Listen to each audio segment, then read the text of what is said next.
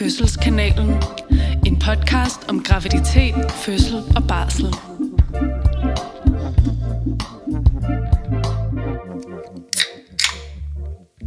Syg lyd. Der kommer mere, der kommer mere.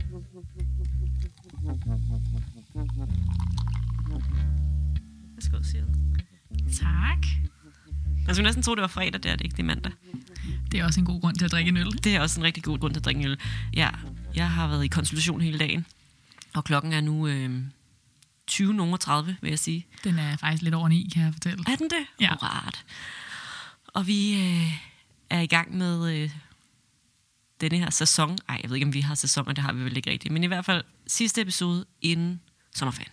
Yes. Og øhm, en god episode, tror jeg. Faktisk en perfekt måde at afslutte inden sommerferien. Jeg føler, det er, det er et lille genius-træk, vi lavede der. Men lige at afslutte med sådan en brevsprække-episode. Ja, Fordi der er faktisk nogen, der har skrevet og, øhm, og ligesom efterspurgt brevsprækken. Den øh, havde vi jo i starten af vores øh, episoder. Og så på et tidspunkt tænkte vi sådan, ah, nu, nu udfaser vi den. Tid til noget nyt. mm, Men så tænkte vi, det ville, det ville kunne noget det her med at lige dedikere et helt afsnit til og måske gå også lidt i dybden med nogle af de spørgsmål, vi så har fået ja jeg tror egentlig, brevsprækken blev aflevet, fordi at, øh, vi synes nærmest, at alle de spørgsmål, vi fik, fortjente en hel episode. Men øh, der er nogle sådan gode cases at tage op i sådan en episode som den, vi kommer til at lave i dag, som er nogle sådan specifikke situationer, man kan stå i, når man er gravid eller når man har født, som øh, måske ikke er noget, vi bare lige kan svare på Instagram, men som måske heller ikke kræver en hel episode i sig selv, men som bare bliver rigtig spændende lige at dykke lidt ned i. Ja. Og øh, inden vi kommer så langt, så har vi jo lige noget andet, vi skal ind og vende. Og det er, at øh, der har været sådan lidt krise på kanalen. Ja, Ikke en personlig krise, ikke en krise mellem du og jeg, heldigvis for det, men en øh, sådan lidt økonomisk krise. Og den er gået ud på, at øh, vores ellers så velfungerende mobile pay box, som er den vej, vi modtager vores donationer, har været lukket ned. Ja, og det, det har jo faktisk været en reel krise. Jeg føler også, at den har påvirket mit privatliv, men det er måske bare, fordi jeg har været en lille smule øh, ja, trist og deprimeret Ja. over det. Men øhm, sagen er jo den, at øh, man kun kan modtage, kun siger jeg, 30.000 kroner i en mobile pay box. Øhm, og det tror jeg, vi tænkte, da vi lavede den. Det kommer vi aldrig nogensinde til at modtage, og det har vi jo så gjort. Og det er jo faktisk fantastisk. Så tak til jer for det. Ja, virkelig imponerende og skønt. Men øhm, så var der ligesom et limit der, og øh, en masse, der har prøvet at donere, som ikke har kunnet sende dem afsted. Og vi har været lidt i korrespondence med MobilePay, fordi det er jo en dejlig nem måde at give penge, og der er simpelthen ingen mulighed for, at øhm, vi kan modtage donationer på MobilePay. Der er lukket for det varme vand. Der er totalt lukket for det varme vand. Øh, ligegyldigt hvilke medarbejder man snakker med, når man prøver igen og igen, som man jo godt kan finde på, når man bliver desperat. Øhm, og det er ikke sådan, så at vi ikke må modtage donationer. Vi har øh, godkendelse fra Erhvervsstyrelsen, og øhm, ja, Det er bare simpelthen MobilePay, der ikke vil hjælpe os. ja, Ja. præcis. Det, øhm, de har ikke et format, der ligesom passer til vores koncept, så det er ikke en mulighed længere. Og øhm, så har vi ligesom afsøgt lidt nogle forskellige veje at gå, fordi vi jo på en eller anden måde tænker, at mange donerer via MobilePay, fordi det er så nemt, og hvis det krævede mere, var vi bange for, at, øhm, at det ligesom ville være for stort et projekt for jer at donere. Men øhm, nu snakker vi lidt til jeres øh, samvittighed derude, og håber, at der stadig er nogen af jer, der vil sende penge i vores retning. Øhm, Og det er altså også ret let, det vi har lavet nu. Ja. Det, der jo så er kommet ud af det, som jeg tænker er meget godt, er, at vi har på vores hjemmeside lavet en donationsside, hvor man kan donere enkelt beløb. Og det er simpelthen meget let. Man trykker på knappen doner, så kommer man ind til et sted, hvor man skriver det beløb, man gerne vil donere, og så kan man betale, hvis man har øh, Apple Pay, kan man betale det med Apple Pay, så skal man bare lige dobbeltklikke på højre side af telefonen, og så kommer man simpelthen igennem det ret let, og ellers så skal man lige bruge sine kontooplysninger, men de fleste af jer har jo alligevel kodet dem ind, så må ikke også det går. Præcis. Det er super nemt. Man kan enten, som du siger, Frederik, gå ind på vores hjemmeside, fødselskanalen.dk, og øh, meget nemt finde frem til der, hvor man kan donere. Og ellers så kan man, hvis man er på Instagram, følge linket, vi har i bio lige nu, som er direkte ind til donationssiden. Øhm, og det har vi valgt at have som link i bio, fordi at øhm, vi jo ikke har modtaget donationer i tre uger. Har vi har lidt, vi lige skal indhente. Præcis, og det er jo lidt et problem, når man er en donationsbaseret podcast, som vi er. Øhm, og vi tænker egentlig også, at vi lige vil sætte et par minutter af nu til lige at sådan fremlægge vores økonomi for jer, sådan så I ved, hvorfor det egentlig er, at vi skal modtage donationer, og hvad det er, vi bruger dem til. Øhm, først og fremmest så tænker jeg, at vi skal understrege, at sådan, hele formålet med den her podcast, det er at give god faglig viden, som alle kan modtage. Det vil sige, man behøver ikke at donere. Hvis man ikke har pengene til det, så er det helt bevidst, at vi har lavet podcasten, så den ligger tilgængelig på gratis platforme, så alle kan få den her information, som vi føler, alle fortjener. Ligegyldigt hvad det tilbud, der er, det fødsted, man er tilknyttet, ligegyldigt hvilken slags fødselsforberedelse der er, så øh, synes vi, at man øh, fortjener en mulighed for at dykke mere ned i det, hvis man har brug for mere information. Ja, og det er jo det. Landstækkende er der bare kæmpe forskel på, hvad de forskellige fødesteder tilbyder af offentlig fødselsforberedelse, og det synes vi jo i og for sig er for dårligt. Mm. Men når man nu ikke kan, øhm, kan ændre på det lige nu og her, så kan vi i hvert fald give vores bidrag som minimum. Og det er det, som øh, Fødselskanalen podcast er. Præcis. Men så vil vi jo så opfordre til, at alle, der har mulighed for at donere, som har penge, at øh, lige stopper op og tænker her, nu går vi på sommerferie, Øhm, har man lyttet til mange episoder? Har man kunne bruge dem? Har det været underholdende? Er man blevet klogere? Øhm, måske har man lyttet til noget efter sin fødsel, som har givet nogle forklaringer. Og hvad har det ligesom været værd for en, og hvad har man mulighed for at donere til os? Og så kan beløbene være i alle mulige forskellige størrelser. Så man ligesom sætter pris på den fødselsforberedelse, man har fået selv. Ja, og, øh, og det vil vi jo så bare opfordre jer til at gøre, og, øh, og I skal vide, at det er det, der hjælper os med at lave øh, podcasten. Det er det, der i fremtiden forhåbentlig gør, at den bliver ved med at eksistere. Og det vi bruger pengene på, er jo både at betale nogle af de mennesker, der hjælper os. Det er også til at betale noget af det udstyr, vi engang imellem har brug for at købe.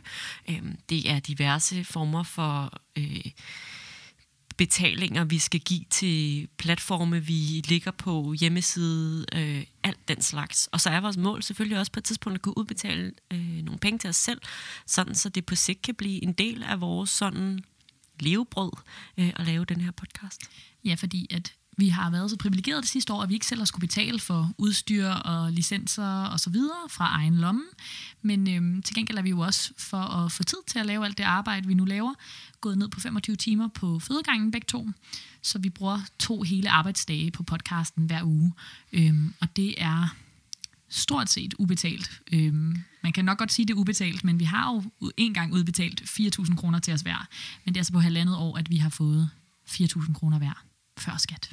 Det var, øh, før skat. Det var december måned, og det var dejligt til julegaverne og så videre, men det er mere for sådan at sige, at, øhm, at det er også meget drift og meget det at bare holde podcasten i live. Det er ikke så meget til, øhm, til det søde liv, men det håber vi da. Men det bliver det en dag. Det, det er jeg faktisk helt overbevist om. Det præcis, kan jeg mærke. Præcis.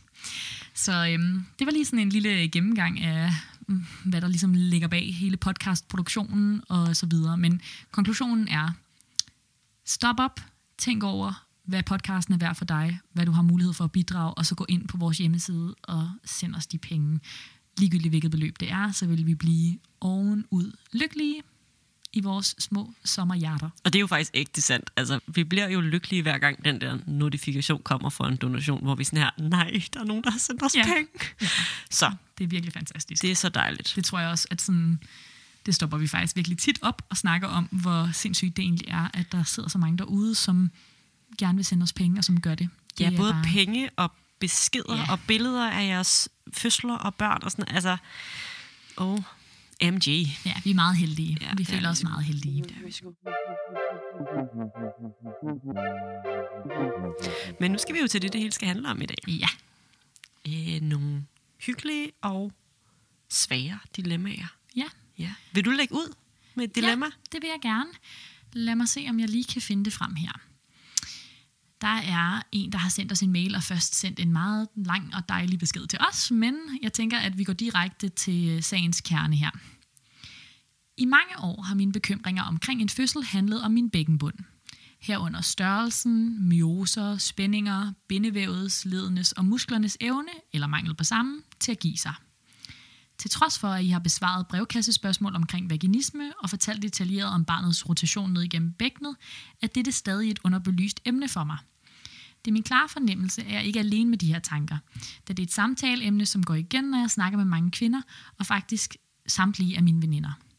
Bekymringerne handler ofte om det faktum, at en baby skal kunne passere igennem, hvad der i forvejen opleves som et snævert område – så kan I sige noget mere om, hvornår et bækken vurderes som et for lille bækken, hvornår det simpelthen ikke er plads nok til at kunne føde vaginalt? Kan en konsultationsjordmor vurdere, hvor stort ens bækken er, og er det for nogen fysisk umuligt at føde vaginalt, fordi bækkenets muskler, led eller bindevæv ikke kan give sig tilstrækkeligt? Jeg håber meget, I vil tage mine spørgsmål op til overvejelse. De bedste og kærligste hilsner fra en trofast og taknemmelig lytter. Det er jo vildt mange spørgsmål i et, så jeg tænker, vi må sådan tage det lidt i etapper. Ja. Men det er virkelig interessant, og jeg tror, at øh, vores lytter har meget ret i, at der er rigtig mange, der går og bekymrer sig omkring det her med størrelse. Og, øh, og det kan jeg faktisk rigtig godt forstå. Altså, og også fordi det jo er sådan en... Jeg kan godt forstå, at man tænker, kan der virkelig være et hoved Ja. der? ja, altså når man går rundt på gaden, er der jo ikke bare plads til et barn, lige kan ploppe ud af en. Nej. Jeg har også øhm, tit fået det her spørgsmål faktisk, når jeg har fortalt i alle mulige forskellige sociale sammenhænge. Måske nogle gange lidt mere de sådan, øh, sammenhæng, der involverer alkohol, eller mere intime sådan, små samtaler øhm, fra venner, men egentlig også sådan, venners venner og venners venners venner. Øhm, hvor de ligesom har haft nogle oplevelser tidligere i deres sexliv, hvor de har tænkt sådan, at der var mange spændinger, og der var meget, der gjorde ondt. Og hvordan kan man nogensinde føde, når man har haft sådan en oplevelse i forbindelse med penetrationssex? Og øhm, det kan jeg virkelig godt forstå, at man går og tænker, men det er også sådan lidt et tegn på, at det er noget, som virkelig kan bekymre mange, at det er det første, man spørger om, når man møder en, en jordmor sådan helt tilfældigt. Klart. Hvis man sådan starter med bækkenet, altså så er bækkenet jo den, den hårde, knogleagtige del af den her fødselskanal.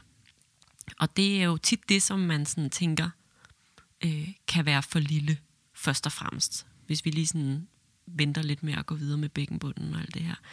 Og, øh, og bækkenet er jo lavet til det. Altså det, det er jo lavet til, at et barn skal kunne passere ned igennem. Øhm, så langt hen ad vejen er det slet ikke et problem med størrelsen. Det er ligesom, øhm, som om kroppen godt ved, at den skal lave børn, som man også selv kan føde. Så som regel så plejer man egentlig bare at få de børn, man selv kan føde, og det plejer at give ret god mening.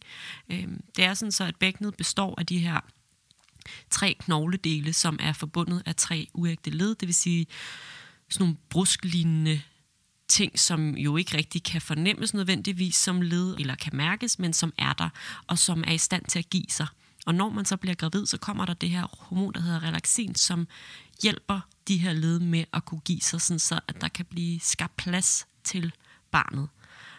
Samtidig så har barnet bløde kranieknogler, som også har nogle, det vi kalder for suturer og fontaneller, som er sådan nogle bløde punkter, hvor at øh, kranieknoglerne ligesom kan lappe lidt ind over hinanden. Det vil sige, barnets hoved kan også give sig, sådan så det ligesom kan tilpasse sig ned gennem bækkenet. Og de sådan to kombinationer gør, at børn som regel sagtens kan fødes. Og når jeg siger som regel, så fordi der er jo altid, det, det vil der jo være i alt, hvad man har med at gøre her i verden, så vil der altid være the odd one out, altså den, som ikke følger forskrifterne, den person, der så har et for lille bækken. Og øh, nogen, der vil have et bækken øh, og et barn, der måske ikke passer til hinanden, og derfor vil øh, have svært ved at føde dem. Men det er bare uhyre sjældent, og det er ikke noget, man som udgangspunkt kan hverken sådan måle eller se på et menneske, inden det har født. Nej, og det tænker jeg er en virkelig vigtig pointe, at vi tager ikke imod nogen på fødegangen, hvor vi tænker, du kommer ikke til at føde det her barn, fordi du, jeg kan se på dig, at dit bækken er for lille, og, og man kan heller ikke sådan på den måde lave den vurdering i jordmorkonsultationen, når man kommer er gravid. Det er sjældent, og det kan selvfølgelig kan det være, at man på en eller anden måde er født med et bækken, der har en form, som gør, at der ikke kan komme et barn ned igennem. Øh, det kan også være, at man har fået en skade i forbindelse med en eller anden ulykke, eller man har en eller anden sygdom, som gør, at ens bækken har givet sig på en mærkelig måde. Der kan ligesom være nogle forskellige årsager. Men, men selv hvis man ligesom har fået en skade på sit bækken, eller har en sygdom, som har gjort det, så vil man faktisk ikke konkludere, at man ikke kan føde, før man har prøvet, og det ikke har kunne lade sig gøre. Det lyder virkelig sådan lidt som den sindssyge øh, måde at undersøge det her, men, men det er simpelthen fordi, vi regner med, at det kan man godt. Og men det er også lidt den eneste måde, vi kan Ja. undersøge det på. Vi har faktisk ikke nogen metoder, hvor vi kan undersøge det her på, Præcis. før man, øh, før man har prøvet. Altså den eneste måde, man egentlig kan undersøge det på, det er, når man er i gang med at lave kejsersnittet, så kan man måle indermålet af bækkenet. Og det øh, har man gjort tidligere, men jeg tror faktisk, at man igen også, at man er gået væk fra det, fordi man stadigvæk ikke føler, at man ud fra det kan konkludere særlig meget. Præcis. Øhm, I hvert fald så skal man ned og være, altså det skal være virkelig et gralt tilfælde, eller man skal virkelig have et abnormt mm. bækken, før at man tænker, at det kan vi konkludere ud for det. For det er faktisk ikke nok med, at man ikke vil konkludere det, øh, før man har født. Som regel vil man ikke konkludere det, før man har født to gange, mm. og begge gange ligesom er endt i et kejsersnit, fordi at, at der ikke er sket tilstrækkelig fremgang. Ja, det er fordi, der er så mange ting, der spiller ind på, om en fødsel lykkes. Det er ikke kun bækkenet, det er også, hvordan barnet får drejet sit hoved, og hvordan vejerne fungerer. Så selv hvis der på en eller anden måde ikke er fremgang første gang, man føder, så tænker man, måske et barn, der roterede roteret på en anden måde, eller hvis V'erne havde været anderledes, så kunne det godt være, at det havde lykkedes. Så det er først noget, man konkluderer, når der ikke er fremgang i fødslen, men vi har selvfølgelig nogle retningslinjer for, hvor hurtig fremgang skal der være, og hvis ikke der er fremgang inden for de retningslinjer, man kan lytte til den episode, vi har lavet om det her, så øhm, vil vi selvfølgelig lige sådan være lidt mere opmærksom og begynde at lave nogle indgreb, og hvis det ikke virker, så vil vi selvfølgelig gå til kejsersnit. Så det er jo ikke sådan, at man skal være i fødsel i syv døgn, og så finder man ud af, sådan, okay, det kunne ikke lykkes. Og hvis man så har fået et kejsersnit på den baggrund, så vil man, hvis man skulle føde igen, fordi vi stadig ikke er sikre på, at det var det, der ligesom var årsagen, så vil man have endnu kortere snor. Så vil det ikke være sådan, at man siger, så kører vi bare en gang til og regner med, at det er en helt ny omgang. Så siger vi, okay, vi skal lære vores erfaringer, men, men vi tror stadig på, at det her kan lade sig gøre. Har du nogensinde haft nogen, hvor at man ligesom har konkluderet, at det var bækkenstørrelsen, der var det afgørende? Altså, det kan jeg ærligt talt overhovedet ikke øh, sådan komme på, at jeg har haft. Jeg tror mere, jeg har haft fødsler, hvor barnet har roteret på en måde, hvor man var sådan, det her barn kommer ikke ned igennem bækkenet, eller kombinationen af, at barnet har roteret lidt skævt, og også været rigtig stort.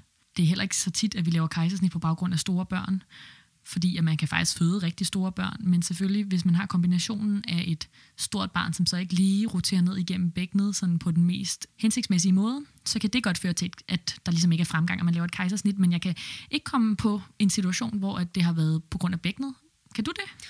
Nej, det kan jeg nemlig ikke, og jeg tror egentlig bare, at jeg vil lige høre, fordi jeg, jeg tænker også, at det kan være en pointe i sig selv, mm. at det virkelig ikke er noget, der fylder særlig meget i jordmødre, altså størrelsen på gravide personers bækken, fordi det, det er meget irrelevant. Og man kan nogle gange godt, når man for eksempel, det er lidt apropos det, du snakkede om tidligere side, øh, undersøger vaginal, have sådan en fornemmelse af, at, øh, at netop bækkenbunden måske er stram, eller at der ikke er særlig meget plads, når man undersøger. Og så stadigvæk kan man føde fint og flot. Jeg tænker faktisk måske også, det er det, vi skal sådan gå videre til, fordi jeg tror egentlig, det er det, som vores lytter har spurgt mest ind til. Den her følelse af, at muskulaturen er meget stram, at vævet ikke rigtig kan give sig.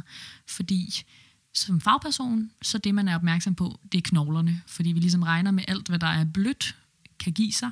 Og blødt, det er altså også hud og slimhinden og muskler. Øh, og det er de her knogler, hovedknoglerne på barnet og bækkenknoglerne på den fødende, der ligesom skal passe sammen.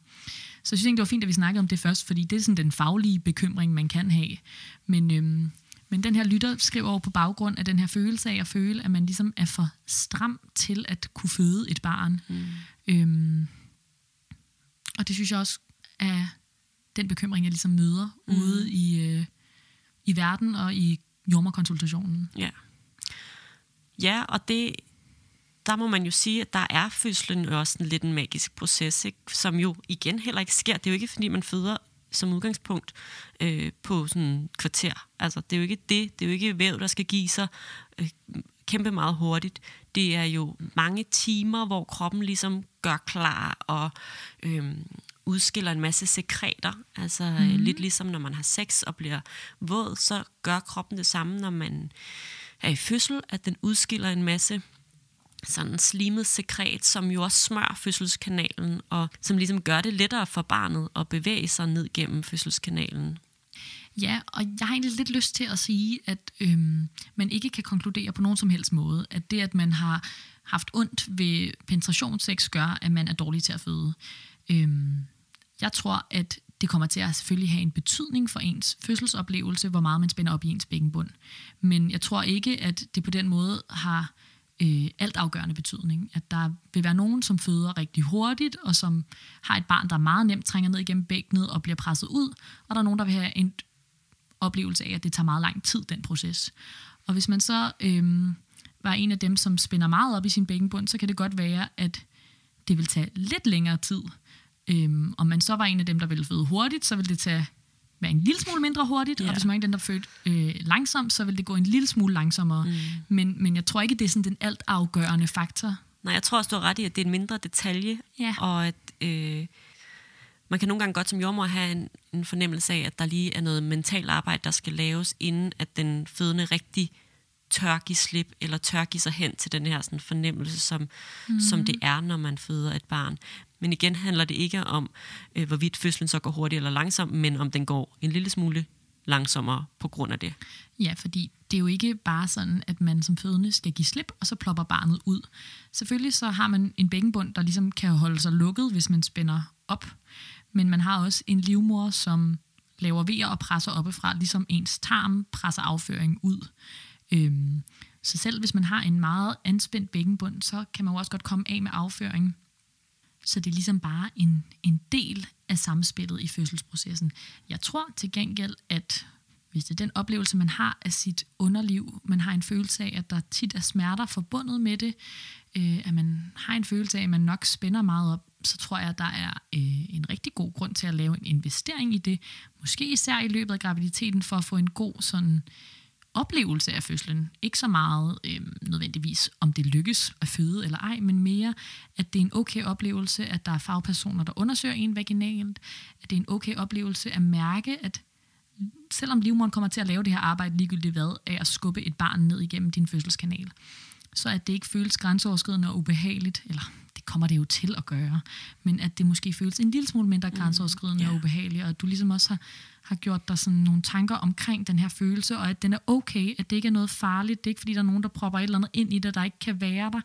Det er din krop, der giver sig. Det er simpelthen mm. en krop, der giver plads til noget, der skal, skal den vej ud, og, øhm, og det er et godt tegn, at det sådan spænder og føles, som om der er noget, der trykker i ens underliv. Det er sådan et tegn på, at barnet kommer tættere på en. Hvis man på en eller anden måde kan, kan vende det til noget positivt på den måde, så, så kan det måske faktisk være en, sådan, en god oplevelse at være gravid og føde.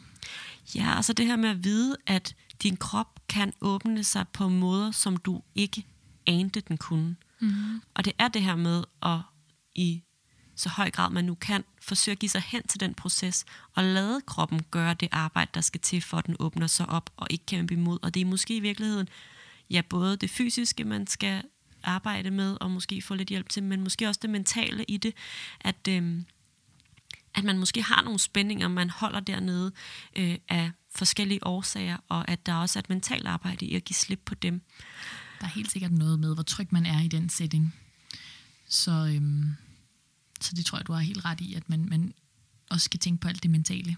Og så et lille sådan, sidste råd, øh, tænker jeg kunne være, at man øh, skal huske på, at der er en forbindelse mellem bækkenbunden og ens sådan, kæbe og mund. Det vil sige, det kan være en rigtig god idé at minde sig selv om, når man på et tidspunkt får vejer, og når man også, især når man skal begynde at presse en baby ud, at man simpelthen giver slip i kæben og spænder af omkring læberne, sådan så at, øh, at man giver bækkenbunden den bedste mulighed for at give sig. Ja, hvis man ikke kan huske det her råd, så øh, er der en god ramse. Blød mund, blød bund, Perfekt ramse. fordi det simpelthen hænger sammen. Ja.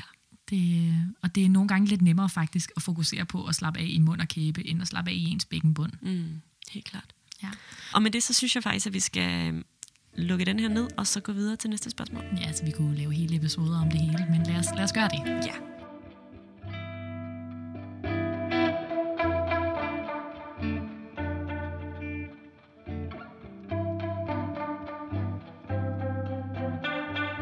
Så kommer der en, der egentlig kører meget godt i forlængelse af det her. Hej med jer. Tak for en skide god podcast. Jeg er vist det, man kalder en trofast lytter. Jeg har et spørgsmål, som jeg håber, I vil tage med i jeres brevsprække podcast i næste uge. Jeg har termin i august med mit første barn, og er egentlig ikke bange for den smerte, som jeg ved, jeg skal igennem til fødslen. Til gengæld er jeg virkelig bange for at briste. Er der noget, jeg selv kan gøre for at mindske risikoen for bristning i det hele taget, eller i hvert fald mindske den bristning, der måtte komme? Jeg ved jo, at ca. 80-90% af alle førstegangsfødende brister, så risikoen er ret stor. Venlig hilsen, Anne-Sophie. Yes.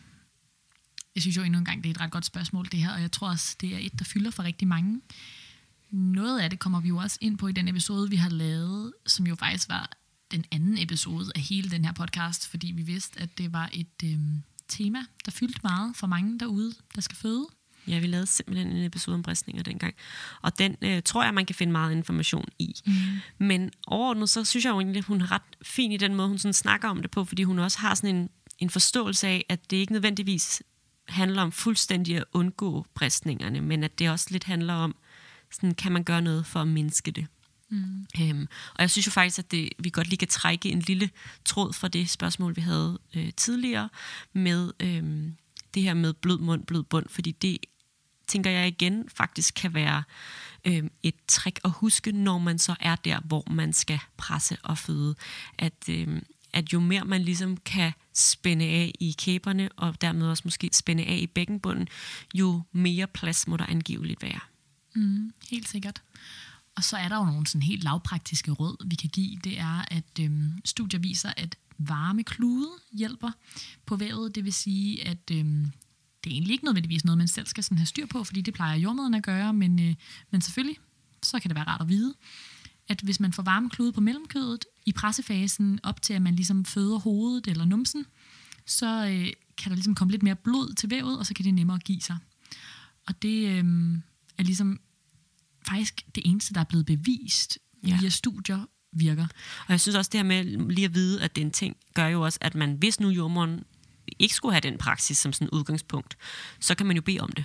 Det vil sige, skulle man nu støde ind i en jommer, som ikke gjorde det sådan som udgangspunkt, så kan man jo lige sige, hov, jeg vil faktisk rigtig gerne have, at du propper en varm klud på mit mellemkød. Ja, og man kan måske også bare vide med sig selv, når jordmoren propper en klud på mellemkødet, som de fleste jordmøder jo gør, at det er et tegn på, at øh, jordmoren faktisk gør noget for at passe på ens mellemkød. Sådan, så der er fokus på det og opmærksomhed på det. Så det kan være sådan en meget rar tryghed, at der ligesom er sådan en, også det der med, at der er en, der har hånden der, altså selvom at det ikke nødvendigvis gør den helt store forskel selve hånden, så det der med, at man ligesom ved, at der er en, der har opmærksomhed på det her væv, som ligesom passer på det, sådan så man kan slippe den tanke lidt og prøve at fokusere på at få ens barn ud, fordi ud skal barnet jo ligegyldigt hvad, og øhm, jeg tænker også, at det er et vigtigt fokus at have i pressefasen, at barnet skal ud, i stedet mm. for, at man er bange for at briste, fordi det ligesom øhm, er en meget, meget lille del af pressefasen, hvor der er en risiko for at briste. Jeg plejer også altid at tænke på, og det er altså ikke noget, som er undersøgt eller underbygget det her, men min tanke er, at hvis man er bange for at briste, og dermed også lidt bange for at give efter for pressetrang og bange for at presse med, at man kan komme til sådan at forhale pressefasen lidt. Det vil sige, at man kan gøre sådan, så den tager længere tid, og at barnet står længere med tyngden på bækkenbunden, og at øh, vævet kan blive en lille smule ødematøst, væskefyldt, hævet, og dermed have sværere ved at give sig. Altså så det her med, jo mere man kan overgive sig til pressefasen, jo mere man kan lade sin krop gøre det, og ikke sådan modarbejde det, måske også ubevidst af frygt for at briste, jo bedre er det i virkeligheden. Det synes jeg er en helt vildt god pointe, Frede, at det tit er ved meget lange pressefaser, at vi ser, at, at vævet bliver sådan hævet og har svært ved at give sig. Så dermed bare at sige sådan, nu skal jeg bare presse det her barn ud, det er det der fokus, bare, siger jeg. Det er så flabet, når man siger det, ikke? Men, men det der med at have fokus på det. Ja. Og så til aller, aller sidst, så skifter fokuset. Altså mm. der, hvor at hovedet begynder at fylde allermest, og lige inden at hovedet ligesom bliver født, der skal huden give sig, og der øhm, vil jordmoren opfordre en til at puste i stedet for at presse. Det vil sige, at man bare skal trække vejret, og de fleste vil have nemmest ved at sige, altså puste. Det kan være rigtig svært at give sig hen til sådan nogle dybe, rolige vejrtrækninger, når man har et hoved stående der. Men, men faktisk stoppe med at presse, mm. som ellers er det, man har gjort i pressefasen. Ja. Og det er sådan så, at hovedet til sidst kun bliver født ved hjælp af venen, og ikke ved hjælp af den fødendes pres. Mm. Så det går så langsomt som overhovedet muligt, og sådan så det der væv får lidt tid til at give sig. Men det er altså til allersidst, det er måske et par vejer til sidst i pressefasen, hvor man har presset alt, hvad man kunne i rigtig mange vejer op til. Så det er øh, et fokus, der kommer, men der bliver sagt meget tydeligt, når det er der. Og, øh, og indtil da, så skal fokus være at, at få barnet ud. Ja, de fleste vil jo også kunne mærke det her med, at det begynder at strække og brænde og svig, og ikke at jeg på nogen måde tænker, at det kan gøre det fuldstændig op for det. Så hvis man gerne vil have sådan en idé om, hvad er det for en type smerte, så hvis man tager, øh, tager to hænder eller beder nogen om at tage to hænder omkring ens håndled, og så dreje hver sin vej. Sådan den der klassiske gamle, man oh, gjorde i folkeren. Det er bare et traume fra at have to store søstre, kan jeg godt fortælle. Fær, fær, fær, fær, fær. Men den der, det er jo den fornemmelse af, at vejret ligesom bliver strakt og bliver spændt ud på sådan en ja, nivende måde. Mm. Og øh, jeg vil ikke, det ved jeg selvfølgelig ikke, det kommer an på, hvor hårdt de personer, som øh, nogle gange gør det på ens arm, gør det, men jeg vil ikke sådan sige, at det en til en kan måle sig, men man kan godt få sådan en snært af, hvad er det for en type fornemmelse, der kommer til at være dernede. Mm. Og, øh, og jo mere man også ligesom kan mærke den, jo, jo bedre vil man også være til selv ligesom at kunne være med til at styre, hvor meget man presser og hvor meget man puster. Og det kan i virkeligheden også være sådan en følelse af at få lidt af den der kontrol tilbage i forhold til, hvad man selv kan gøre under fødslen. Øhm, at man, man tænker der, okay, det er den her fornemmelse, som så gør, at jeg skal, skal puste, og ikke bare sådan sige, det gør ondt, nu presser jeg alt, hvad jeg kan for at få det overstået. Ja. Jeg tror egentlig, mit bedste råd, sådan, fordi vi har også alle mulige andre øhm, ting, man kan gøre, som ikke er bevis, men noget med nogle bestemte fødestillinger. Og, øhm, jeg tror, det råd, jeg ligesom vil give, hvis man sidder derude lige nu og er meget bekymret for det her, det er at sige det til den jordmor, man skal føde med. Og øh, vi gør altid alt, hvad vi kan for at begrænse bristninger så godt som muligt, men nogle gange så sker der et eller andet, når man får sagt det højt, mm. at så kan man ligesom give det ansvar videre til nogle andre på ja. fødestuen. Og så ved man ligesom, at den frygt, man har, den er der nogen, der tager sig af, og, øhm, og så kan man måske også få en snak om, hvad den her jordmor vil gøre. Altså bare det at høre jordmoren i talsætte, det handler rigtig meget om, at du skal have nogle varme klude på mellemkødet, og at barnets hoved skal fødes langsomt til allersidst. Mm. Det, at det ligesom er blevet sagt højt, så ved man, okay, jordmoren har tænkt sig at gøre noget ved det her, og selvfølgelig har jordmoren tænkt sig at gøre noget ved det her, men, men det kan bare være rart at høre fra det menneske, som står foran en, og som skal hjælpe en. Helt klart. Jeg har lyst til, at vi også lige kort vender, hvad kan man gøre i graviditeten, fordi jeg tror, at det kan være rart at føle, at man gør noget. Og øh, jeg bliver nødt til først at understrege, at der er ikke noget, der er bevist. Det vil sige, jeg kan ikke sige, at det hjælper, men jeg kan sige, at jeg synes, det kan give god mening, at det ville kunne hjælpe. Og øh, der er sådan to fif, og det ene er perianalmassage, at man simpelthen enten selv eller for sin øh, partner, hvis man har sådan en, til at massere, og man kan finde alverdens guide på nettet, så jeg synes egentlig bare, man skal google ud af. Men det handler også om at strække vævet og måske også i virkeligheden øge noget blodcirkulation dernede. Det er jo også lidt det, man gør, når man propper varmeklude på under mm. Og få en følelse af, hvordan det føles. Og ligesom få en følelse af det her. Ja, lige præcis af, hvordan er det egentlig. Det føles, når der er noget, der strækker dernede. Og til den følelse er der også øh, en slags remedie, man kan, kan kaste sig ud i at købe, hvis man virkelig vil gå all in, som er sådan en lille bold, man kan proppe op i vagina, puste den op, og så føde den. Mm. Og så kan man simpelthen selv ligesom vurdere, hvor meget man vil puste den op. Altså, så man kan tage det i tapper, og så mm. puste den mere og mere op, og få den der fornemmelse af, hvordan føles det, når der er noget, der spænder helt vildt meget og skal ud af vagina. Og til det vil jeg sige, at det har jeg nul forventning om, at folk køber, men, men måske, ikke. hvis det er noget, der fylder rigtig meget for en, så kunne man overveje, om det vil hjælpe en. Jeg tænker bare, at det giver god mening at vide, at der er sådan forskellige ting, ja. og hvis der er et eller andet, der tiltaler en, eller et eller andet, der gør, at man tænker, det kunne give mig noget ro, så synes jeg bare, man skal kaste sig ud i det. Jeg tror ikke, de er specielt dyre. Øhm, det er i hvert fald ting, der er, som man vil kunne gøre øhm, sådan i graviditeten for på en eller anden måde at føle. Måske det er ja. også det, det handler om, at føle, at man gør et eller andet. Jeg tænker lidt, at det nok er lidt forskelligt, alt efter hvad man er for en person. At nogen har nok brug for at høre de der tips og bruge dem, og så er der måske nogen, der har brug for at høre, som du sagde først, at der ikke er noget, der er bevist. Så det er også helt okay, hvis du ikke har gjort noget. Det er ikke derfor, du får en bristning, hvis du får en bristning. Det, det er også okay bare at prøve at skyde det her til hjørne og sige det til jordmoren, når man kommer ind på fødestuen, og så ikke øhm, gøre alt muligt, hvis, hvis det er det, der giver en ro i sjælen at vide. Og det synes jeg er en sindssygt vigtig pointe, fordi man skal ikke gå og tænke, øh, det var min skyld, jeg bristede. Øh, fordi det, altså, der, er, der er alt muligt, der er i spil i forhold til, hvilken slags bristning man får. Og nogen gør alt, hvad de kan, og alt det rigtige, og får alligevel en bristning, og nogen gør alt det, vi normalt vil sige, man skulle lade være med, og får ingen bristning. Præcis. And that's just life. Ja, man ved det først, når man er færdig med at føde. Og det er jo en anden ting, man lige kan vide, er, at man ikke, altså, man, man mærker som udgangspunkt ikke, at man brister. Så sådan, så det er først der i perioden efter, hvor man lige skal finde ud af, hvad, hvad er det? Er der noget, der skal syes og alt det her? At man sådan rigtig finder ud af, hvor meget og hvor lidt og hvordan og hvorledes man er bristet. Og man skal selvfølgelig have en masse smertelindring, når man skal syes, så man ikke kan mærke, at man bliver syet. Ja, og så skal man ligge på en god måde, man skal have en god oplevelse med det, man skal have al den information, man har brug for, inden øh, jordmoren går i gang med at sy, og al den information, man har brug for efterfølgende. Øhm, ja, det er meget vigtigt for os, at, øh, at det bliver en god oplevelse, også at, øh, at få det syet efterfølgende, selvom vi selvfølgelig godt er klar over, at man er et sted, hvor man bare tænker, nu gider jeg ikke mere mm. dernede i den region. Sig. Se. Det synes jeg egentlig var et meget godt svar, og så ellers så selvfølgelig lyt til den episode, vi har lavet om det. Øhm, Ja, ja, det kan nogle gange hjælpe med mm. noget viden. med noget viden. Det tror vi på. Yes.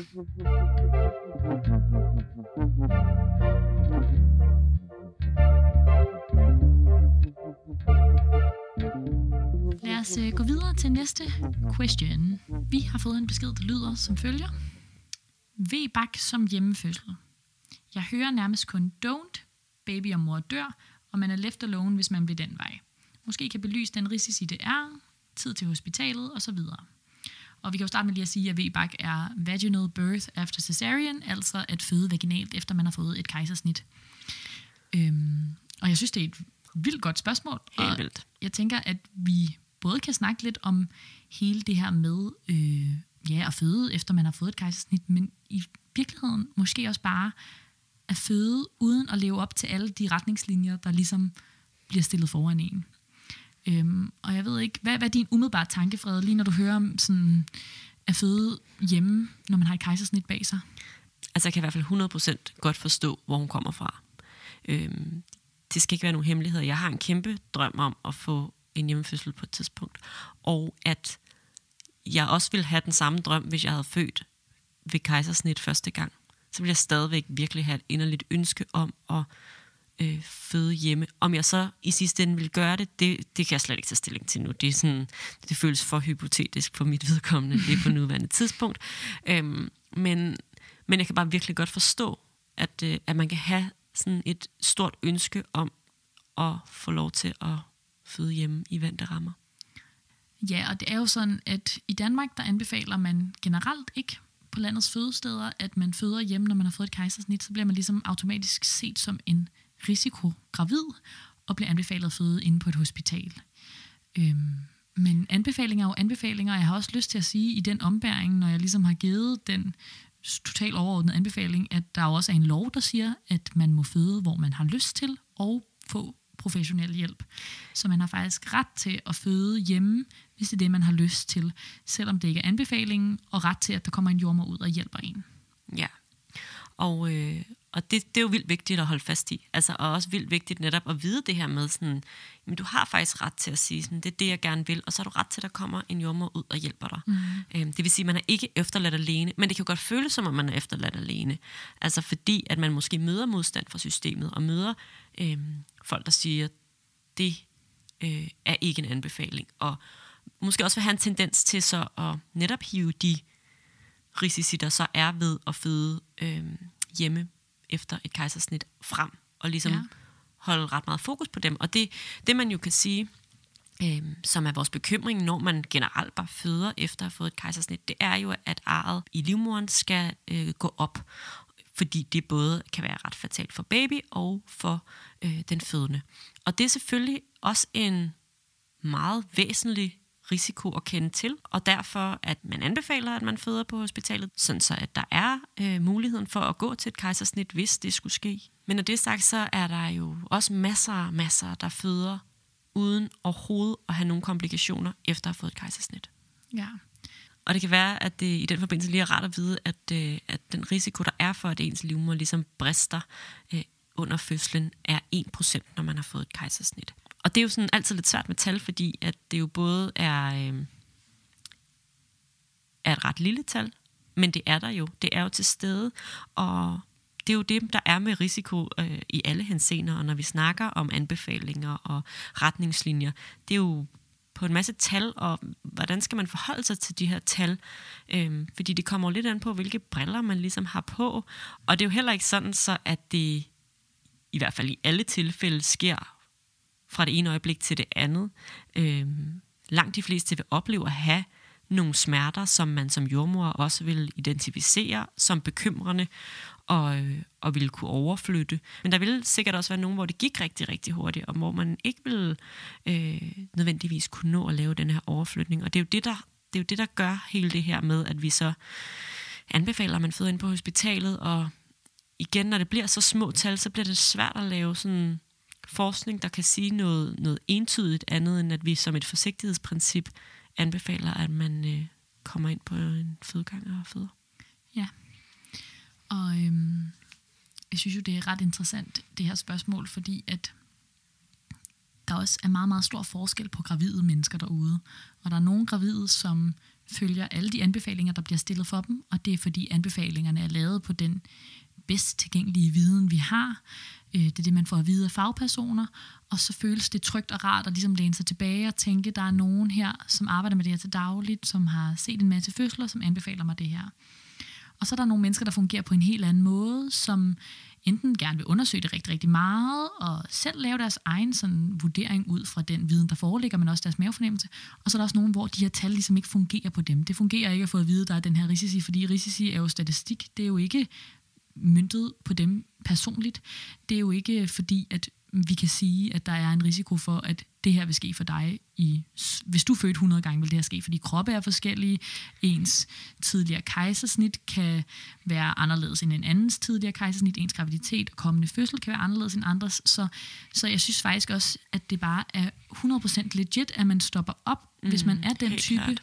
og mærker efter og siger sådan, det her, det giver ikke nogen mening for mig, fordi det er øh, 100% lægevidenskabelige råd, og der kan også være alle mulige andre hensyn at tage højde for. Og det er jo også det, sådan, der er jo kæmpe forskel også på, om det er et år siden, man fik lavet et kejsersnit, om det er tre år siden, om det er fem år siden. Altså, hvad er det ligesom for en udgangspunkt, man så har, når man går ind til den her fødsel? Der er også noget i forhold til, nogen vil opleve at få kejsersnit under første fødsel, og så måske have født vaginalt ved anden fødsel, og så være gravid med tredje barn. Og det er jo også en helt anden situation, fordi at, så kan man sige, så har arret ligesom klaret en hel fødsel, øh, og så, så tænker man også, at så er der da en væsentlig større sandsynlighed for, at det også bare klarer det igen. Mm. Så det er det her med sådan, selvom vi så har statistik, og selvom vi så har øh, nogle procent, så er det også svært at forholde sig til, fordi de ligesom ikke tager højde for den person sådan individuelle situation, men at det bare meget bliver på baggrund af større studier, som jo ikke rigtig har noget med en at gøre. Mm. Øhm, og igen er det jo sådan en situation, hvor der ikke er noget sådan facit, når det gælder beslutninger omkring ens egen krop. At i sidste ende er det jo fuldstændig fair både at være den person, du beskriver, der bare siger, jeg følger bare det, I siger, jeg skal, men også at være den, der siger, jeg kan mærke, at selvom alt måske fortæller mig, at jeg skal det her, så skal jeg simpelthen en anden vej. Ja. Og så tænker jeg også, at der er nogen, som ligesom ja, kan mærke efter med sig selv og tage en beslutning ud fra, hvordan de selv har det, og stå ved den beslutning. Jeg kunne også forestille mig, at det kan være rigtig, rigtig svært at stå ved en beslutning, som er ikke at følge retningslinjerne. Og det kan det være af flere grunde. Altså, det kan jo både være svært at skulle bare sige højt til nogle fagpersoner. Jeg, jeg har ikke tænkt mig at gøre det, som I anbefaler mig. Men, men det kan jo også være svært, hvis man så møder nogle fagpersoner, som så siger til en, det kan jeg ikke forstå, eller bliver ved med at sådan, præcisere alle de her risici, og kun dykker ned i alle risiciene, og ikke snakker med en om alle de grunde til, at man gerne vil det andet. Så det afhænger jo også igen af, hvad man er for en type, om man har mod på at tage den samtale. Øhm, og det kan også være, at man ikke har så meget mod på at tage den samtale, men prøver, og så finder man ud af, okay, den her hjemmefødselsordning, jeg bliver tilbudt, der er de her jordmødre, og jeg fornemmer, at stemningen blandt dem er A eller den er B. Og så kan det jo godt være, at det på en eller anden måde også har en betydning for ens valg, og det ærger mig på en eller anden måde lidt at sige det, fordi det er jo selvfølgelig slet ikke det, der er det vigtigste. Det vigtigste er jo, hvad man selv har lyst til.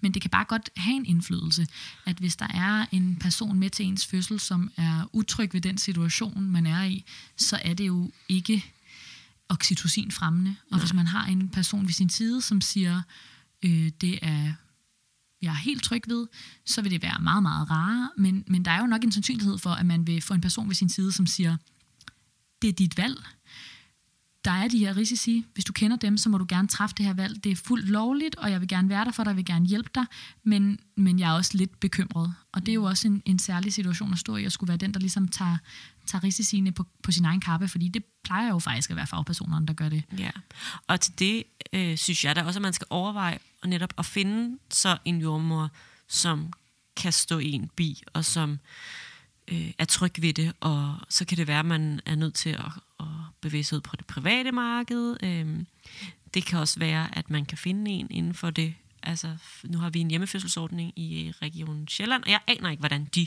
vil se på det her dilemma. Det ved jeg faktisk overhovedet ikke, men det kunne være interessant at vide det.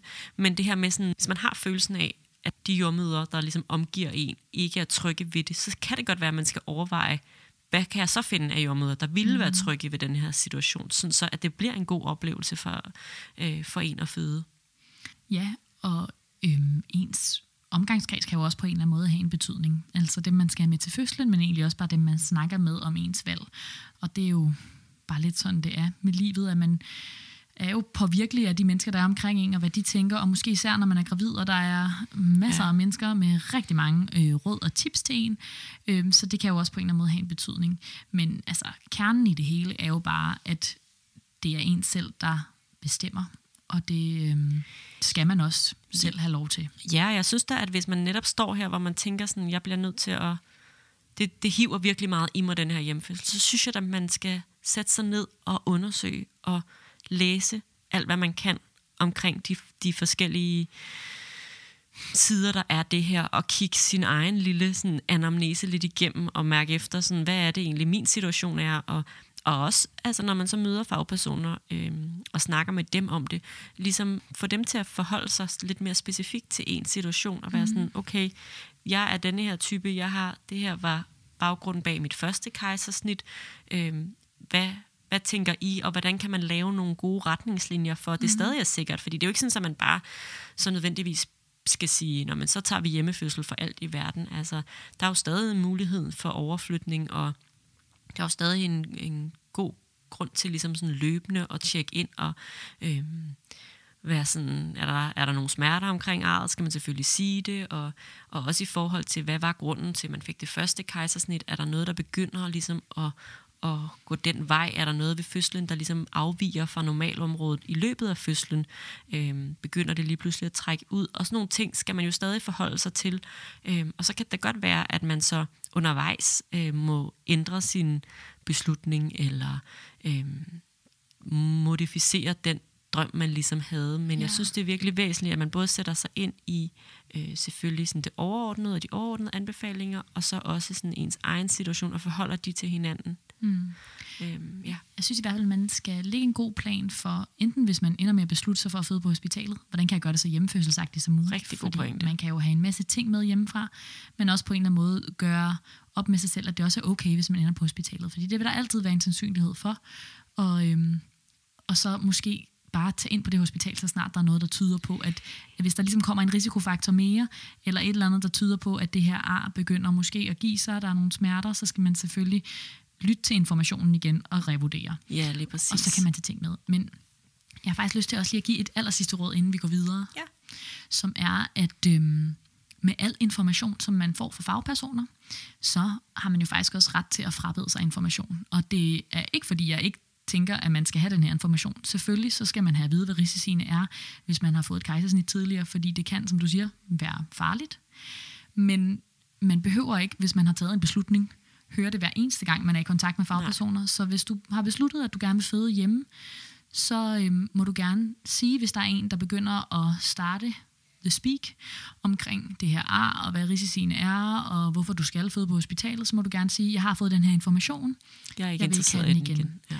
Øhm, det har man ret til, og det øh, kan man jo egentlig også godt lave en lille tale til ens familie eller venner, hvis man er træt af at høre det fra dem øhm, bare lige en sætning, man har klar, at det, det har jeg faktisk ikke lyst til at snakke om. Det kan jo også være alle mulige andre tilfælde. Det behøver ikke at være lige præcis det her scenarie, men alt muligt andet, man er træt af at blive informeret om, fordi nøje, hvor kan man blive bombarderet ja. med anbefalinger, når man ja. er gravid.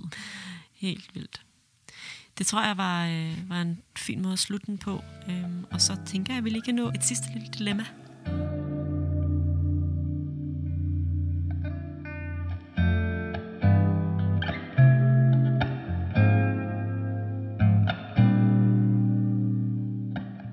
Til jeres brevsprække. Jeg er for nylig blevet præsenteret for begrebet touched out – og ved nu, hvad det var, jeg oplevede i udbredt grad ugerne efter min fødsel, og stadig nu tre måneder efter tit oplever. Jeg har svært ved at finde en god måde at forklare min mand, hvad det betyder, og hvorfor jeg afviser ellers kærlig berøring fra ham, og ikke mindst vores store datter på to et halvt. Jeg er ked af, at jeg nærmest allergisk afviser deres berøring. Er det et emne inden for jeres rammer, så kunne jeg og andre måske blive klogere. Hilsen Maria. Og det er så meget et emne inden for vores rammer. Det er jo totalt tabubelagt i virkeligheden ikke at have lyst til, at ens barn og ens kæreste rører ved en. Men det er faktisk, altså selvfølgelig er der noget mentalt ind over det, men, men der er faktisk også en sådan helt fysisk forklaring, hormonel forklaring, som jo på en eller anden måde kan give en form for sådan ro i sjælen og kende til. Og det er det, man kalder at være sådan hudmæt. Ligesom man kan have hudsult, hvis man ikke får særlig meget fysisk berøring, så kan man også, når man ligesom har et nyfødt barn liggende rigtig, rigtig meget hud mod hud. Det er jo altså størstedelen af døgnet, man har det, når man har et barn på tre måneder. Så øhm, kan man godt føle, at man ligesom er alt for lidt sig selv. Altså at man har alt for meget sådan kropskontakt med andre mennesker. og selvom det er et barn og ikke ens mand, så kan man ligesom bare have brug for, når barnet ligesom ikke ligger hud mod hud hos en, at være sit eget menneske, som ikke bliver berørt. Ja, jeg tror lidt, det er sådan en følelse af klaustrofobi i virkeligheden, altså som også kan være med til at sådan beskrive lidt, hvordan det føles. Det her med, at man har sådan en følelse af, sådan, jeg, jeg, kan ikke, jeg kan ikke mere. Jeg kan ikke magte, at der er nogen, der krammer, klatrer på mig, øh, nusser, øh, og alt det her, som jo som hun jo også siger, er øh, af allerkærligste mening. Og derfor jo også er så hårdt, fordi man jo kommer til at være sådan den onde i citationstegn, der ligesom siger sådan, du skal gå væk, eller jeg kan ikke magte øh, at mærke dig tæt på mig lige nu. Ja, og det er jo også på en eller anden måde et meget sårbart tidspunkt, når man lige har fået et barn sammen. Det der med ligesom ikke at bare være i en 100% kærlighedsboble og have lyst til at kysse og kramme hele tiden og bekræfte hinanden sådan fysisk. Især hvis man har været vant til at gøre det meget. Mm. Så kunne jeg virkelig godt forestille mig, at det føles sådan ekstra sårbart, når man ligesom jo har fået et barn og en familie sammen, men også virkelig sådan øhm, har endnu flere arbejdsopgaver, man skal lave sammen. Og nogle gange så er det jo noget af det, der ligesom i parforholdet gør, at, at det er lidt mere overskueligt også at skulle vaske alle de der stofblæer og amme hele tiden og få lavet mad til det store barn, at man mm. også lige sådan får et kys eller et kram. Det er ligesom det, der kan støtte en på en anden måde, end at have et nyfødt barn liggende hud mod hud hos en kan. Men øhm, sådan kan det være, at det bare er nødt til at være en periode. Og det er jo heldigvis en periode. Altså, ja. Det er jo heldigvis ikke så forfærdelig lang tid, man har så meget hudkontakt med det nyfødte barn. Nej, og jeg tror, det er vigtigt, selvom hun siger det her med, og det kan jeg godt forstå, at det er svært ligesom at forklare, hvad er det, der sker inde i hende, så er det vigtigt, at hun prøver. Altså, og, øh, og det er det, fordi det er jo selvfølgelig også rigtig sårbart at stå på den anden side, selvom jeg har så meget sympati med hendes situation, hvor uh, hun bare har følelsen af ikke at, at kunne, kunne magte øh, kærtegn eller magte øh, kontakt, så, så har jeg også øh, så har jeg også sympati for den modsatte side, altså det menneske, som bliver afvist igen og igen og igen, øh, når vedkommende i virkeligheden bare prøver at give. Og det, øh, det er jo vildt hårdt også at, øh, at måske have den her følelse af, at, at blive skubbet lidt ud på et sidespor, øh, og at man måske både har det sådan over for det her lille barn, som man jo heller ikke har så meget kontakt med, fordi barnet hele tiden ligger øh, hos den person, der ammer, at at det bare er svært at, at være udenfor, og nu kan man sige, at den konstellation, de er, der er der selvfølgelig et, øh, et nummer to barn, altså det første barn, øh, som, som man så kan beskæftige sig med og være sammen med. Men der er jo også situationer, hvor det er ved første barn, man oplever den her følelse af at være, være hudmæt, og at, øh, at det er vildt sårbart, fordi man jo så kan føle sig enormt udenfor som partner. Ja, jeg tænker, der er stor forskel på øhm, relationen til hendes partner og relationen til barnet, fordi det kan være svært at forklare barnet. Mm. Men, men hvis man nu starter med relationen til hendes partner, så tænker jeg, at der øhm, selvfølgelig er noget i at få det sagt højt, som du siger, fordi at det har vi jo snakket om med mange andre ting i forhold til det at være gravid og skulle føde, men, men hvis man på en eller anden måde kan lægge skammen fra sig, sådan, så det er, selvfølgelig er det hårdt at være i det rum sammen, hvor man ikke kan de samme ting, som man kunne før, hvor man ikke bekræfter hinanden på samme måde. Men, men hvis man kan få sagt det højt, og måske en periode ikke sådan føle så meget skyld over det, så kan det være, at det ligesom fjerner nogle af de dårlige følelser omkring det. og så tænker jeg måske, at man skal prøve at se, om man kan finde på et eller andet alternativ. Altså hvis man kan udtænke sådan, så skriver jeg en, øhm, en lille post til dig hver morgen med et eller andet, jeg godt kan lide ved dig, eller så øhm, laver jeg en kop te til dig, eller sådan det der med på en eller anden måde at udnytte nogle af de andre kærlighedssprog, der jo også eksisterer. Og det kan jeg egentlig godt forstå, hvis man ikke sådan føler 100% overskud til at skrive et kompliment på en post-it, hvis man er sådan lidt, lad være med at røre ved mig, så er man måske også sådan lidt, jeg orker faktisk ikke helt at skrive mm. et kompliment til dig. Mm. Men, men hvis man ligesom har fået i talsat det, og fået sat det lidt på pause i en periode, ja. og sagt sådan, det er okay, at det ikke er det, vi gør så meget lige nu, så kan det være, at der opstår noget overskud til, til et eller andet andet, og det kan også være, at man bare lidt er nødt til at gøre det, selvom at det ikke er det, man har allermest lyst til, og så træne den muskel lidt i en periode, sådan så at det, der kommer en anden form for forbindelse. Jeg tror, at det der er en genial idé, det her med netop at dykke lidt ned i, hvad er der egentlig ja. ellers af kærlighedssprog, og hvad er egentlig mit udgangspunkt altså for kærlighedssprog? Hvad, hvor er det egentlig, at jeg oplever både at føle mig mest elsket, og hvad er det også, øh, jeg tyr til, når jeg gerne vil give kærlighed til andre? Og så prøv dyrke nogle af de andre kærlighedssprog, sådan så at, at øh, kærligheden får et sted at gro, når det så ikke kan gro i den fysiske kontakt. Ja, og der er jo både det, at man selvfølgelig gerne vil give noget til den person, som man er sammen med, men, men det kan også være en gave til den person, man er sammen med, at sige sådan, skat lige for tiden, så kan jeg mærke, at det, det gør faktisk ikke så meget for mig det her. Altså jeg, jeg kan mærke, at i virkeligheden så har det den modsatte effekt, når du kommer hen og kysser mig eller krammer mig. Øh, og så kan den person finde ud af, at det man i virkeligheden har lyst til, det er, at, at ens partner holder barnet i en halv time eller et kvarter, imens man får et bad alene, eller mm. det der med sådan, måske at facilitere noget, noget alene-tid. Ja, og jeg vil faktisk også, det var sådan min næste på min indre to-do, lige nævne det der med at tage et varmt bad, ja. eller øh, gå en tur rundt om blokken, eller gå ud i haven og stille sig øh, i sådan aftenbrisen og lige kigge op på stjernerne i fem mm. minutter.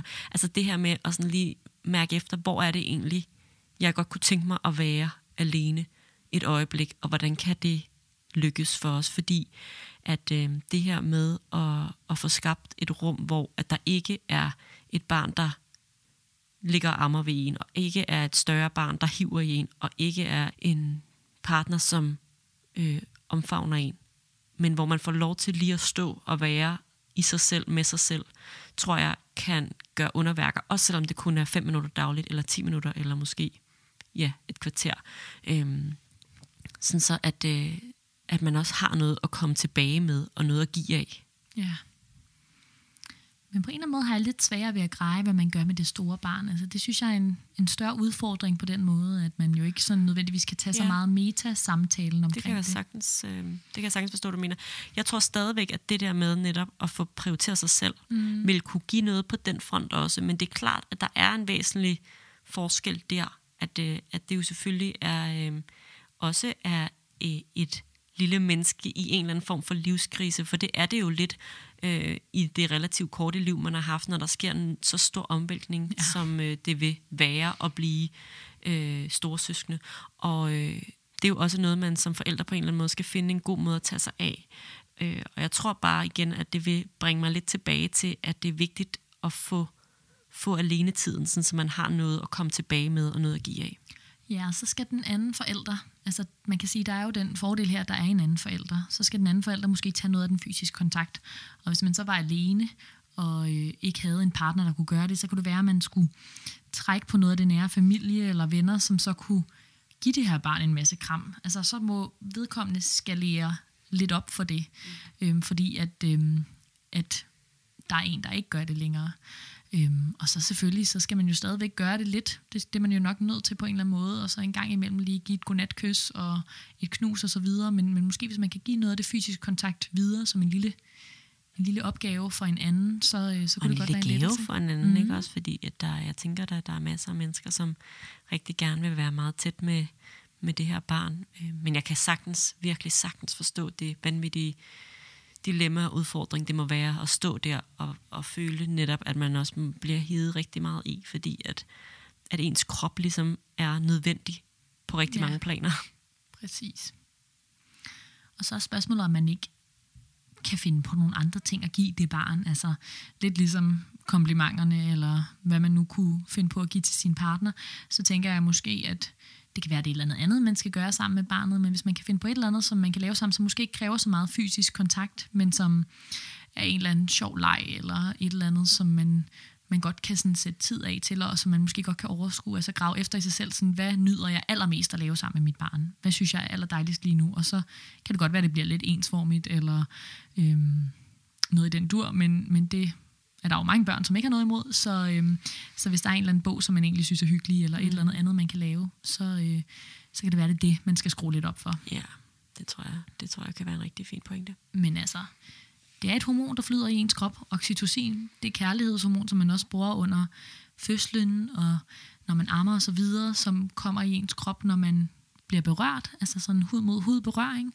Og øhm, der er ligesom en eller anden grænse, hvor man er blevet midt af det, og det er fuldstændig normalt. Mm. Der er rigtig, rigtig mange, der oplever det. Jeg plejer at sige det til alle, jeg føder med, når de går hjem fra hospitalet at det er fuldstændig normalt. Mm. Fordi det kan være rart bare at vide, det der ja. med, at der er en fysiologisk forklaring, det gør på en eller anden måde, det er helt lidt nemmere, at det ikke bare er fordi, at man faktisk aldrig nogensinde i livet vil få lyst yeah. til at røre ved de her mennesker igen. Og det er måske også det, man skal huske sig selv på, når det bliver lidt svært, og man, man får det lidt hårdt over det, at det er ligesom alt andet i livet en fase, og ja. den har også en ende. Ja, og, og jeg kunne godt forestille mig selv, hvor typen, der vil være glad for at sætte sådan en deadline, og så sige, okay, det her det bliver sommer, uden så meget berøring, så øh, revurderer jeg lige i øh, start september, hvordan har jeg det nu? Og så ligesom sådan på en eller anden måde siger sådan, så har jeg fri for den bekymring i et par måneder. Altså sådan, det er der måske også nogen, der vil have gavn af at være sådan, så, så det er ligesom en afgrænset periode, og så ser vi på det igen. Og med det, så synes jeg, at vi skal øh, holde fyreaften. Det skal vi da. Synes du ikke? Jo, det synes jeg. Nu øh, har vi været lidt rundt om nogle dilemmaer. Det var meget hyggeligt at gøre det på den her måde, synes jeg. Og øh, vildt spændende at læse jeres små historier og mm. ja, tanker omkring diverse emner. Og øh, jeg er sikker på, at vi kunne finde på at lave øh, en volume 2 af den her Helt sikkert. type episode, fordi jeg synes faktisk, det kan noget ret fint. Og vi har også fået beskeder, som vi ikke har svaret på. Nu har vi taget nogen, som vi tænkte var sådan repræsentative, og som mange sikkert vil kunne opleve et eller andet eller det. Og det er jo også, tænker jeg, meget rart, når man sidder derude og hører, at øhm, alle mulige mærkelige tanker kan komme igennem ens hoved. Alle mulige bekymringer og svære beslutninger, som dukker op ved siden af alle de mærkelige bekymringer og svære beslutninger, man i forvejen har som menneske. Bare fordi man er blevet gravid eller har fået et barn. Ja. Det, vi kan godt forstå, hvis der er nogen af jer derude, der synes, det er lidt tof. Vi håber, det, det hjælper lidt at høre, at der er andre, der har det på samme måde. Ja. Og så tænker jeg simpelthen, at øh, vi siger øh, tak for denne gang, og øh, god sommerferie til alle derude. Ja. Nu går vi på sommerferie. Der kommer nok til at være en lille smule sådan... Øh, social media social content. media content hen over sommeren. Det tænker jeg da klart, der godt kunne komme. Og, øh, og det er heller ikke, fordi vi fuldstændig øh, er podcastfri hen over sommeren. Vi går en lille smule ned i, øh, i tempo, og så bruger vi sommeren på at planlægge Ja. nye gode episoder til jer og øh, til efteråret. Jeg tror også, vi har brug for lidt tid til lige at få styr på øh, regnskab og øh, alle mulige tilladelser, vi skal have styr på og sådan noget, så det bliver lidt sådan administrativ, øh, Alt det boring stuff. alt det boring stuff. Øhm, men ja, jeg tænker, at vi bare må slutte af med at endnu en gang sige, at I meget gerne må tænke over, hvad I har råd til, og om I har råd til at donere nogle penge til os. Og øh, hvis man nu savner os helt sindssygt meget hen over sommeren, så er der jo både muligheden for at gå ind og lytte til nogle af alle de mange episoder, vi har liggende allerede. Øh, men man kan jo også gå ind og købe vores fødselsforberedelse, og det Gør ligger, det, gør Ja. det, gør det. det ligger inde på vores hjemmeside, Ja. fødselskanalen.dk. Og øhm, det er jo faktisk også en måde at støtte os på. Vores Det little bittle business her. Hvis man øh, køber det, så rører det også ind i puljen af penge, vi bruger til drift og forhåbentlig en dag løn. Ja. Så øhm, det er også meget kærkommet. Og så husk, hvis man nu ikke har nogen penge, og ikke rigtig føler, at man den vej rundt kan hjælpe os, så fortæl alle, du kender om os, eller del os på alle diverse sociale platforme, og bare sådan spred ordet omkring podcasten, fordi det er mindst lige så gavnligt for os. Lav en anmeldelse på iTunes eller Facebook mm. eller et andet sted. Mm. Og så øh, har jeg også lige lyst til at sige i øh, ånden af, at vi synes, alle skal have adgang til den fødselsforberedelse, de har brug for, så øhm, har vi også lavet en lille note inde på vores hjemmeside. Jeg ved ikke, om der er er har opdaget den, men øh, der, hvor man kan gå ind og købe fødselsforberedelsen. Hvis man tænker, man ikke har råd til at købe det, så er man meget velkommen til at sende en mail til os og øh, skrive, hvad for en alternativ pris, man har råd til at betale, og så skal man selvfølgelig have adgang til fødselsforberedelsen alligevel. Så det er en pris, vi har sat, ud fra hvad vi synes er ganske retfærdigt i forhold til det arbejde, vi har lagt i det. Men øh, hvis man ikke har penge til det, og stadig har brug for fødselsforberedelse, så skriv til os. Så finder vi en løsning. Så vil vi meget gerne hjælpe jer. Ja. Og med det, godnat og øh, på gensyn. Godnat.